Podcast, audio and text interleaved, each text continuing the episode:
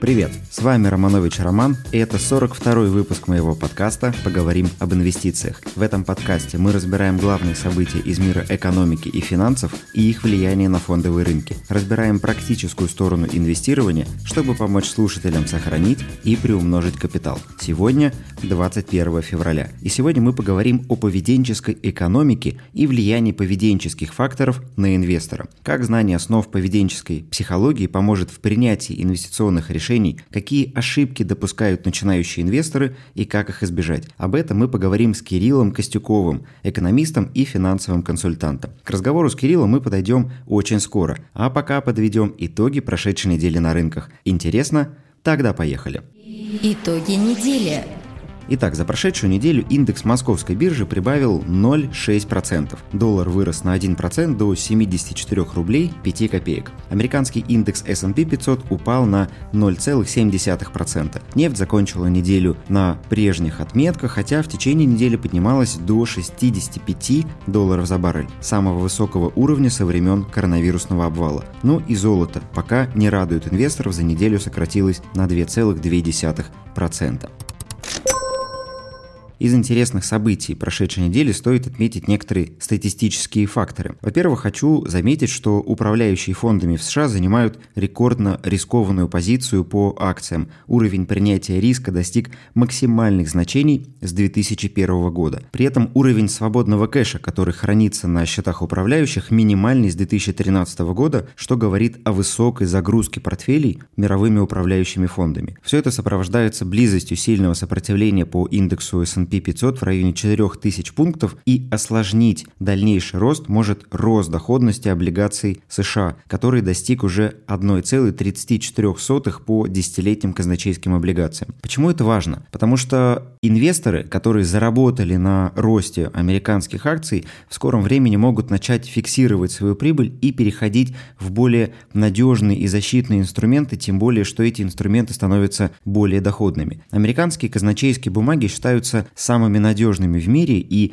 доходность в 1,34 по десятилетним облигациям это уже почти столько же, сколько дает дивидендная доходность S&P 500, а это на сегодня полтора процента. Именно поэтому при приближении к полутора процентам доходности казначейских облигаций многие спекулянты, многие фонды могут начать фиксировать свою прибыль и переходить в надежные казначейские векселя, что может вызвать обвал и коррекцию на фондовом рынке. Поэтому внимательно следим за показателями показателями доходности американских госбумаг и за тем, как индекс S&P 500 будет преодолевать сопротивление на уровне 4000 пунктов. Ну а теперь перейдем к главной теме сегодняшнего выпуска и поговорим о поведенческой экономике и психологии с Кириллом Костюковым.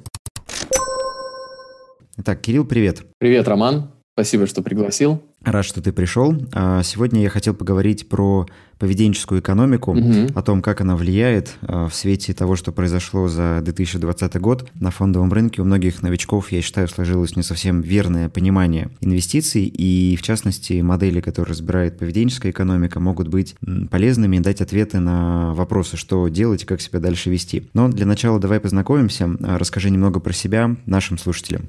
Давай. Ну, наверное, нужно поприветствовать. На самом деле, первый опыт э, мой э, записи подкаста и такого рода материалов. Всех очень рад заочно видеть, наверное, и ощущать, скажем так. А, меня зовут Кирилл Костюков. Я консультирую людей и предпринимателей по финансам и инвестициям. А, наверное, моя ключевая область интересов – это, в принципе, экономика предприятия и э, прямые инвестиции. Да, мы все знаем разницу между прямыми и портфельными. Портфельные – это акции, облигации, то, что сейчас очень модно, как раз-таки фондовые рынки. Прямые инвестиции – это больше история про э, реальный сектор, реальную экономику. У вас есть бизнес, вы хотите привлечь на него финансирование, либо хотите рассчитать э, то, как ваш инвестпроект пойдет, либо хотите ваш бизнес готовый уже продать. Вот это, э, это моя такая приоритетная область, скажем, которая меня интересует. Но, естественно, фондовые рынки – это тоже интересно. Я здесь сразу оговорюсь, я не биржевик, и, наверное, будет профессиональным сказать, что я не разбираюсь в трейдинге, а, но угу. если говорить о долгосрочных инвестициях и фундаментальном анализе, то вот эта история, она, в принципе, с моим экономическим именно бэкграундом пересекается достаточно, э, достаточно плотно, имеет много таких точек связывающих. И потому что я по образованию изначально, у меня специалитет по образованию прямых инвестиций как раз в экономике, и Э, магистратура по экономике предприятия. То есть у меня два высших экономических, если так можно сказать. Угу. И вот, вот говоря о, о фундаментальных инвестициях, как раз о фундаментальном анализе, о таких э, больших долгосрочных вещах, здесь, э, ну, повторюсь, все выглядит достаточно логичным. Я сразу, наверное, оговорюсь для твоих слушателей. Я не сотрудничаю ни с какими банками, брокерами. Я абсолютно в этом отношении независимый товарищ. И, ну, не знаю, навер- наверное, наверное, вот так коротко, если можно, то все. Ну, мы на самом деле схожи с тобой в этих вещах, потому что я тоже за фундаментальный анализ, за осознанные долгосрочные инвестиции, тоже ни с кем не работаю, хотя постоянно кто-то предлагает. У меня вопрос. Вот как экономическое образование тебе помогает в в инвестициях, и ощутил ли ты вот то, что случилось в 2020 году, что что-то вот в нашем классическом фундаментальном анализе сломалось? На самом деле, ну давай, буду отвечать по порядку. А, помогает, да, однозначно, потому что если бы я не провел столько часов э, в изучении экономик разных абсолютно. Это как говорят люди, вот у меня экономика в университете была, ничего не понял. Я говорю, а у меня в университете было 8 разных экономик, и, и там нужно было что-то понимать в каждой. А, и вот э, и там тот же финансовый анализ, и управленческий, и бухгалтерский учет. И все-таки это помогает, ну вот если говорить о долгосрочных инвестициях, просто элементарно фундаментально анализировать компании, ты можешь прям вот начинать, потому что в, в YouTube очень много есть и в других источниках обучающих всяких видео, и курсов сейчас в интернете масса по фундаментальному анализу, и платных, и бесплатных. И вот там люди начинают смотреть на всякие вот эти рентабельности капитала, и у них э, округляются глаза, они не совсем понимают э, экономический смысл вообще вот этих понятий. И приходится во все это вникать заново, и мне очень, я на самом деле таким людям сочувствую, потому что если ты, скажем, обучался в другой какой-то предметной области, в этом нужно во всем разбираться. А для меня это, ну, по сути, такой а, алфавит, наверное, который, в принципе, ты можешь читать. Да, все равно остается масса неизведанного, масса параметров, которые нужно сопоставлять и сравнивать но хотя бы вот эти базовые вещи, они у тебя э, тобой воспринимаются, когда у тебя есть экономическое образование, достаточно легко. Поэтому это, наверное, так, э, если можно оставить какую-то рекомендацию для всех, кто хочет прийти к инвестированию,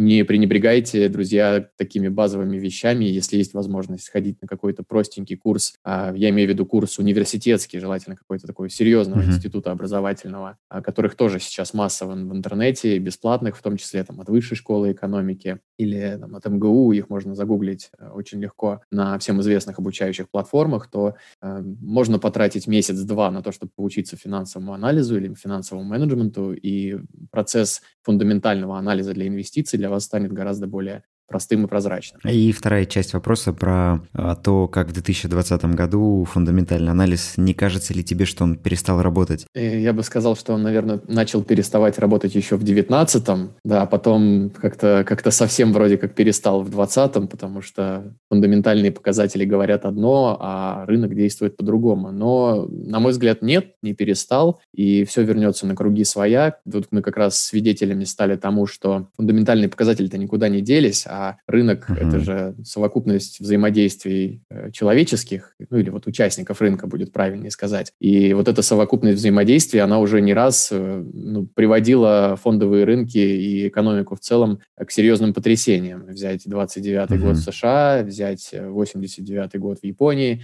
и ну, каждый раз мы все преисполняемся оптимизмом, что в этот раз точно все будет по-другому, но так или иначе угу. история показывает, что мы всегда возвращаемся на фундаментальным э, стоимостям компании, к фундаментальным угу. э, показателям, поэтому я думаю, долгосрочно в выигрыше будет тот, кто все-таки учитывает, учитывает такие основополагающие э, факторы. Абсолютно с тобой согласен, и здесь уже, наверное, хочется перейти э, к основному тезису, к основной теме, которую мы хотели разобрать, это именно поведенческая экономика. А, что в твоем понимании поведенческая экономика? А, используешь ли ты ее какие-то вещи в работе? Ну, давай, наверное, начнем все-таки с определения угу. и объясним, что такое вообще поведенческая экономика и почему она важна. Давай, давай. Я, наверное, начал бы немножко еще дальше. Я бы немного бы угу. вспомнил об истории вообще экономических а, воззрений или экономических учений, если можно так сказать. Вот если убрать античность, Аристотеля, его взгляды на экономику, Фому Аквинского и прочих деятелей, философов и религиозных деятелей Средневековья, что тогда было, в принципе,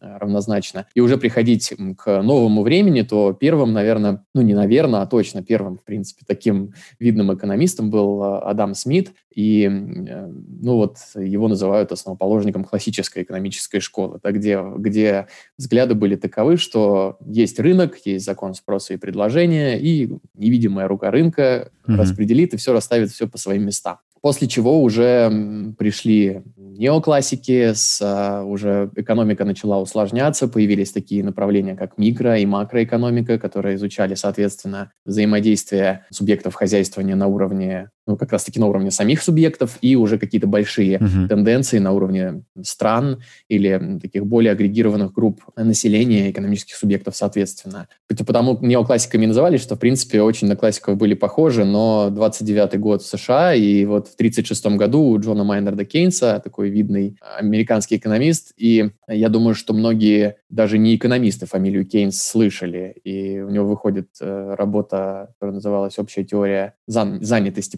процента и денег», кажется так, которая, в принципе, ну, положила основу вот, развитию школы кейнсианства. Но основной его постулат заключался в том, что, в принципе, государство должно регулировать экономику, должно в, в нее вмешиваться. Mm-hmm. И, собственно, это и было продемонстрировано в США при выходе из, э, из Великой депрессии, да, когда э, Рузвельт э, принудительно там, создавал огромные производства, организовывал рабочие места для того, чтобы люди могли получать какую-то работу. Это стимулировало потребление и возвращало экономику обратно, обратно на рельсы. Так вот, э, в целом, вот в целом даже и кенсианство, и неоклассиков, и классиков, их можно определить как такие классические экономические подходы. И они, наверное, исходят из одного общего объединяющего такого, такой аксиомы, которая заключается в том, что поведение экономического субъекта или вот индивида в экономике рационально. То есть, mm-hmm. э, ну, и ты, и я, и любой другой человек, или любой другой предприниматель в экономике стремится максимизировать свое богатство. То есть это его основная цель, и в любой ситуации он будет вести себя таким образом, чтобы свое богатство максимизировать. При том, что здесь под максимизацией богатства подразумевается ну, любой прирост дохода, прибыли, капитала, который возможен. Возможно, прирасти на одну копейку, мы будем рады тому, что у нас прибавилась одна копейка. Uh-huh. Прирасти на тысячу долларов, мы будем также рады, по сути, это наша основная цель. И вот эм, в, конце 8, э, в конце 20 века, в 80-х годах э, появляется, уже все больше набирает популярность, появляются такие эксперименты, которые на самом деле ставят под сомнение существование, ну, вернее, не существование, а основные, основные постулаты классической такой экономической теории. Эксперименты показывают нам, что далеко не всегда, далеко не всегда э, мы с вами ведем себя рационально, как участники экономики. И вот на основе таких экспериментов зарождается такая, ну, это ее можно назвать вполне обоснованно новой экономической школой э, поведенческой экономики, которая уже связывает экономику традиционную с, возможно, отчасти с психологией, э, с какими-то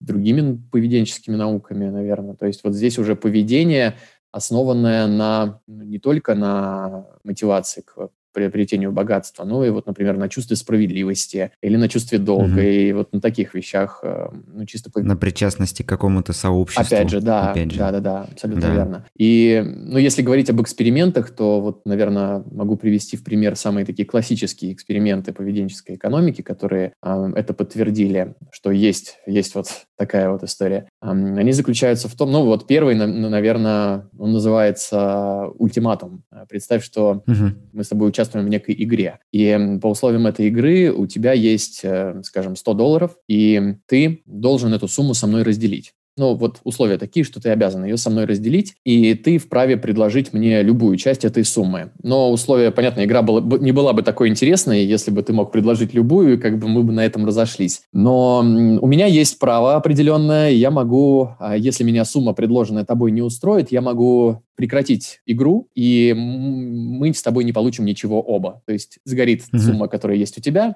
и я ничего не получу. Естественно, по законам классической экономики, если ты мне предложишь один цент из этих 100 долларов, я должен радостно сказать, я же максимизирую свое богатство, богатство на один цент, я стал богаче, это здорово, я согласен, потому что у меня вообще ничего не было, и, и, и не будет, mm-hmm. если ты мне не предложишь. Но по факту ведь получается не так, и этот эксперимент, проведенный на очень большом количестве разных социальных групп а, в разных странах во в разное время, показывал примерное распределение в районе 50 на 50 ну, там, 45 на 55, 60 на 40, в зависимости все-таки от состава группы испытуемых. Но так или иначе, люди изначально понимали. То есть тот, кто дает, он понимал, что если я сейчас предложу, ему не нравится, то мы разойдемся с тем, что у меня ничего не будет, поэтому, слушай, держи-ка половину, я за собой что-то оставлю. Uh-huh. А, ты правильно сделал поправку по поводу а, все-таки разности групп, зависимость есть, как, например, когда такой эксперимент проводили среди курсантов военных училищ, в частности, в России, в Суворовском училище, там распределение было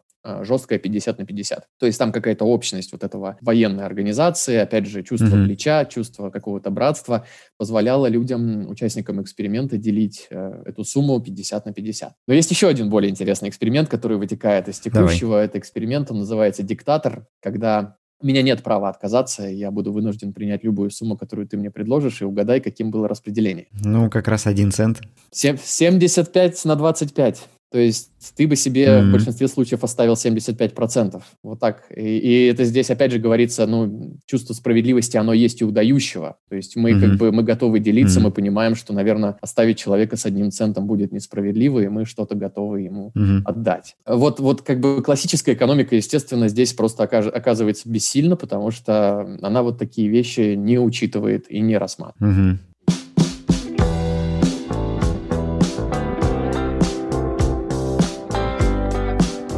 Если говорить о поведенческой экономике в разрезе наших, вообще нашего поведения на фондовом рынке в целом, то, безусловно, ну, здесь, наверное, говоря об экспериментах, мы больше касаемся поведенческой экономики как науки все-таки, а поведенческая экономика в, на фондовом рынке, она больше выражается, скорее, непосредственно в поведении людей на бирже. Но угу. Опять же, наука позволяет нам найти ответ, почему некоторые люди продают, э, когда все низко, и покупают, наоборот, на очень высоких ценах. Почему люди фиксируют убытки, когда это совсем невыгодно делать. И почему э, не знаю, ведут себя непоследовательно, совершают множество разных сделок, э, особенно новички, да, это характерно для людей, которые только-только приходят на фондовые рынки. И вспомню третий эксперимент, пожалуй, на этом, на этом с экспериментами закончим. Вот uh-huh, uh-huh. представь, что ты отправляешься в магазин, приобретать какую-то... И мобильный телефон этот стоит, ну, скажем, там 100 долларов. И в соседнем магазине,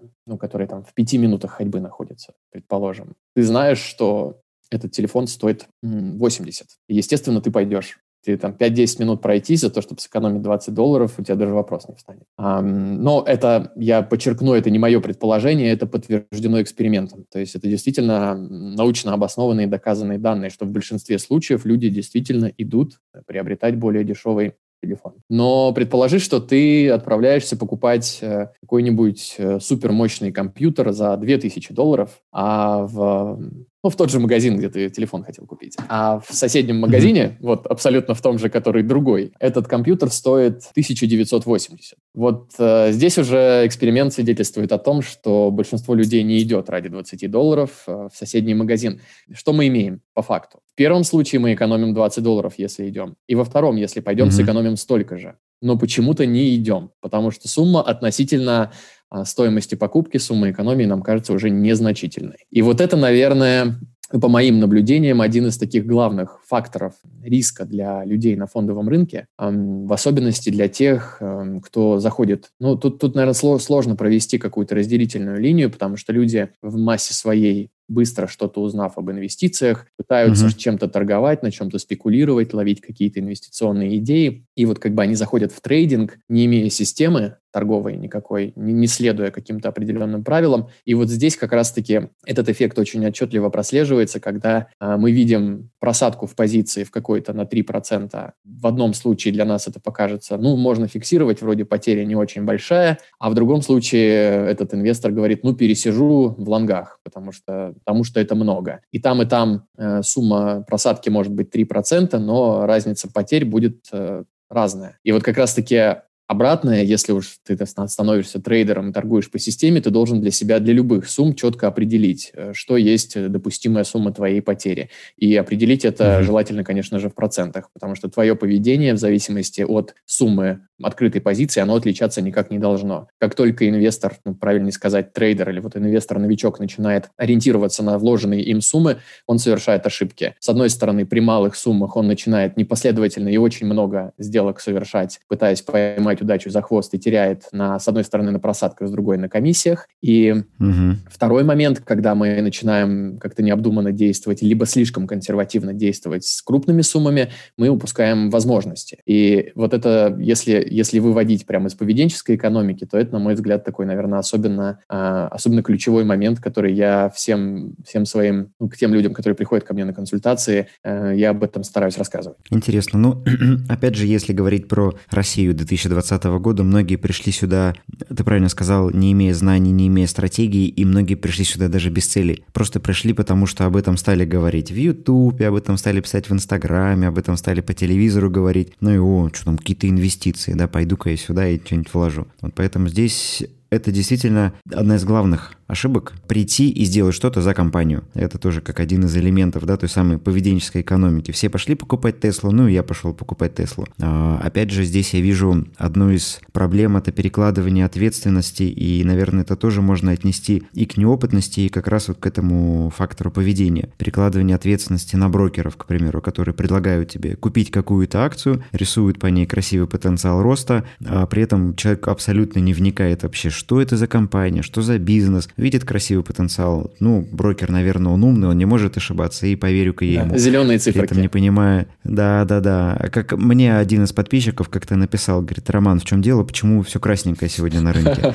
Да, то есть тут, это да, это как раз та ошибка, которую я стараюсь, с которой стараюсь бороться, и ты тоже, я вижу, через твои посты, через то, что ты делаешь. Это очень правильные вещи. А если говорить про то, как этих ошибок можно избежать и как не попасться на эти уловки? То есть какие советы ты бы мог дать людям? Ну, первый совет, наверное, это знание. Я надеюсь, что те люди, которые прослушали сегодня хотя бы вот кусочек информации об экспериментах, да, и о, подтвержденных э, поведенческих, поведенческой экономикой э, вещах, которые в нашем поведении существуют, они как-то это, это воспримут и, может быть, там заинтересуются чуть-чуть еще больше об этом узнать. А поэтому первое – это знание. Признать, что ты здесь, э, возможно, не так совершенен, возможно, ты нерационален как инвестор. Ну, точнее, мы все нерациональны, важно действительно это понимать и отдавать себе в этом отчет. И второй момент – надо уже разрабатывать какой-то план, с которым нужно двигаться, учитывая вот эту вот, вот эту свою, да нельзя это назвать даже ни, ни погрешностью, ни зоной роста, потому что, ну, мы такие, мы люди, мы такие есть, угу. это не исправить, мы не можем э, сделаться рациональными в один, да ни, ни, ни в какой момент мы не можем сделаться рациональными. Поэтому нам нужен э, какой-то сдерживающий, ограничивающий фактор, достаточно жесткий. Э, его можно прописать для себя самостоятельно, либо при помощи внешних каких-то ресурсов, ну, обратиться к профессионалам, консультантам, э, но здесь ключевое не к брокерам, не вот к, к тем, кто дает инвестиционные идеи, а, а говоря... Об... Независимо. Независимо, да, а говоря абстрактно, скорее всего. То есть обратиться просто с, э, с вопросом к самому себе, либо куда-то, э, какой должна быть моя там торговая стратегия, если ты торгуешь, торговая система, или какой должна быть моя инвестиционная стратегия. Здесь э, источников о,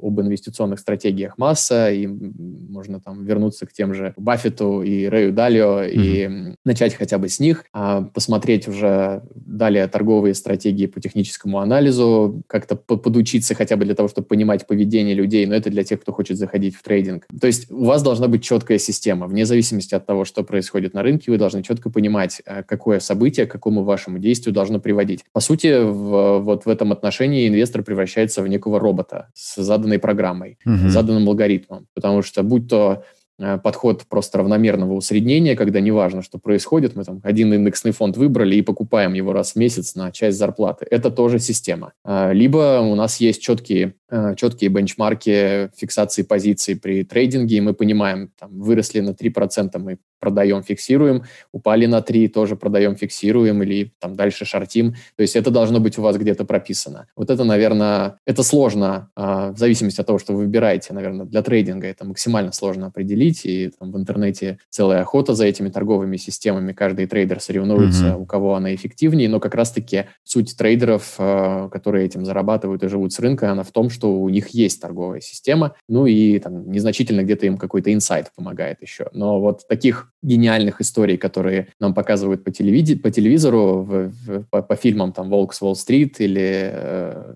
тот же Уолл-стрит с Майклом Дугласом, там история как раз не показательная для того, чтобы заходить в рынок, потому что там описаны единичные случаи, по сути, торговли инсайдеров, которые как раз-таки сами задают эти тренды и сами планируют то, куда рынок пойдет. Но нужно, наверное, отдавать себе отчет. Вряд ли кто-то из нас э, сможет в ближайшее время либо вообще когда-либо стать инсайдером и понимать и предугадывать истинную мотивацию игроков на фондовом рынке, в частности крупных игроков. Поэтому вернусь э, к тому, с чего начал. Это система, система и стратегия. Здесь, кстати, интересный пример ты привел про фильмы. Интересная книга есть у Талеба «Одураченные случайностью». А про то, как люди, которые добились каких-то результатов и получили выдающиеся, там, спрогнозировали какие-то кризисы, обвалы или какие-то движения рынка, они в этот момент становятся гуру. Но это абсолютно не значит, что дальше они точно так же будут прогнозировать какие-то движения, будут давать правильные рекомендации, но весь мир на них почему-то да, смотрит. Да. То есть постоянно мы сейчас видим заголовки о том, что там Майкл Бьюри, предсказавший 2008 год, сделал это, угу. и весь мир идет, делает то же самое. Да. Или Илон Маск написал в Твиттере, там, качайте Clubhouse, и все скачали себе Clubhouse, да, или что-то подобное. То есть тут идет такая некая э, канонизация личностей, и это, на мой взгляд, тоже одна из таких серьезных ошибок, которые люди часто допускают. Нужно на все вещи смотреть через призму критического разума и на основе этого принимать решения. Абсолютно. Есть же в психологии такое понятие, как ошибка выжившего, да, когда да, тот, да, кто выжил, только и может рассказать о том, что произошло. И вот, значит, то, как он рассказал, так оно все и было. И вот эти истории успеха, конечно, ими, их нужно очень-очень фильтровать. Да, и книг таких, э, книг об этом действительно масса. Вот, говоря о книгах, а, мы назвали уже Насима Талеба. А, что еще ты бы мог порекомендовать по поведенческой экономике? Если говорить, э, ну, в целом о том, что, что бы я рекомендовал в принципе по, поизучать, я бы, наверное, даже не столько о книгах, угу, вот, давай, давай. Чем. Я бы, наверное, всем, кто хочет как-то более рационально подходить к инвестированию, либо э, к биржевым торгам, не начинать с чего-то, я бы порекомендовал изначально изучить, ну, для, для тех, кто хочет заходить в трейдинг, суть вообще числа Фибоначчи, последовательности Фибоначчи и уровней Фибоначчи, соответственно, что они из себя представляют, потому что такой один из фундаментальных природных законов, который просто описывается математикой, и он в природе много где присутствует, э, это число, это вот золотое сечение, так называемое, оно и в строении mm-hmm. человеческого тела, и в том числе в человеческом поведении оно тоже содержится. Наверняка многие слышали об этих исследованиях, когда на определенных порогах, большинство э, порогах просадки, большинство инвесторов фиксируют свои позиции, либо начинают откупать. Вот уровни Фибоначчи, они как раз об этом говорят. Но на самом деле это несложно просто загуглить и понять, как они работают для того, чтобы э, трейдер, э, ну, либо инвестор, в принципе, там, среднесрочный, мог э, находить оптимальные точки входа, либо понимать, когда фиксировать позиции. Потому mm-hmm. что это, ну, это непосредственно говорит о поведении и поведении широких групп участников рынка. Если продолжать про поведенческую экономику, то это, несомненно, книга Ричарда Таллера, собственно, Нобелевский лауреат по экономике, э, такой один из отцов-основателей поведенческой экономики. Она так, так и называется «Новая поведенческая экономика». И я тут недавно находил ну, точнее, вспоминал, готовился к, э, к, нашим, к нашей встрече статью э, в Esquire, она 2014 года, ну, ее можно загуглить, в принципе, как поведенческая экономика Esquire, но я ссылку тебе пришлю, если можно ее будет прикрепить mm-hmm. куда-то. А, там статья построена в форме интересного диалога по переписке сторонника школы поведенческой экономики и сторонника школы классической экономики, и они там а, дискутируют, очень, очень на самом деле любопытно. Вот это, наверное, то, с чего, с чего бы я рекомендовал начинать. Это достаточно такие простым языком написанные, в принципе, и статья, и книга.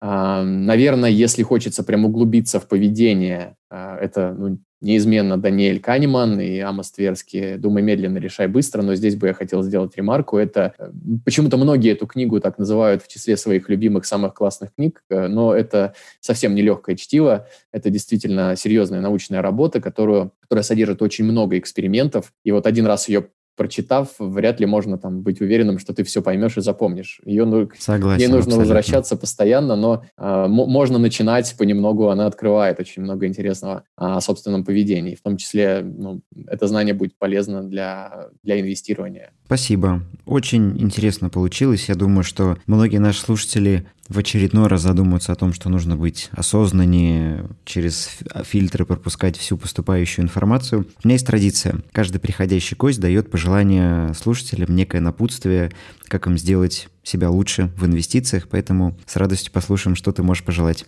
Интересно, хорошо. Напрашивается на какое-нибудь пожелание вроде «думай медленно, решай быстро», и на этом финальный титр. Но, наверное, я здесь э, не буду повторять то, что мы сегодня уже обсудили, и говорить «учитесь, учитесь». Я бы, наверное, сказал просто «никому не верьте» а, на рынке, в принципе, потому что это, это то, что, с чем я сталкиваюсь очень часто. Я бы вообще рекомендовал никакую информацию не воспринимать, кроме фундаментальных источников, и не смотреть, ни, особенности на начальном этапе, когда вы только начинаете инвестировать, не смотреть на ни на какие рекомендации вообще ничьи. То есть никаких инвестдомов, никаких авторитетных лиц, ну, причину ты уже назвал, почему, да, эти рекомендации mm-hmm. могут не сбываться. Никаких брокеров, тем более, потому что интересы всех этих лиц, они как раз, ну, они не могут быть просто направлены на то, чтобы сделать нас с вами богаче, потому что это было бы глупо. А, поэтому верьте только себе, расценивайте свои риски только ну, со стороны тех событий, которые вы наблюдаете, и тех данных, которые, ну, для этого изначально нужно будет подучиться, само собой. И не гонитесь, не гонитесь за рынком, рынок, он, он всегда в выигрыше остается, поэтому здесь э, нужно выработать для себя конкретную цель и к этой цели идти. Не бросать ни в коем случае, если у вас что-то не получилось, вы увидели, что вот как твой подписчик спросил, все красненькое, это не значит, что все плохо, э, время все расставит на свои места, и э, в долгосрочной перспективе мы все так или иначе при разумном поведении обречены на прибыль. Поэтому я бы вот, наверное, это зафиксировал как свое пожелание. Отлично, прекрасное пожелание. Да, спасибо, что нашел время, спасибо, что пришел. Уверен, что было ценно и полезно. Спасибо. Спасибо, Роман, что позвал. Счастливо.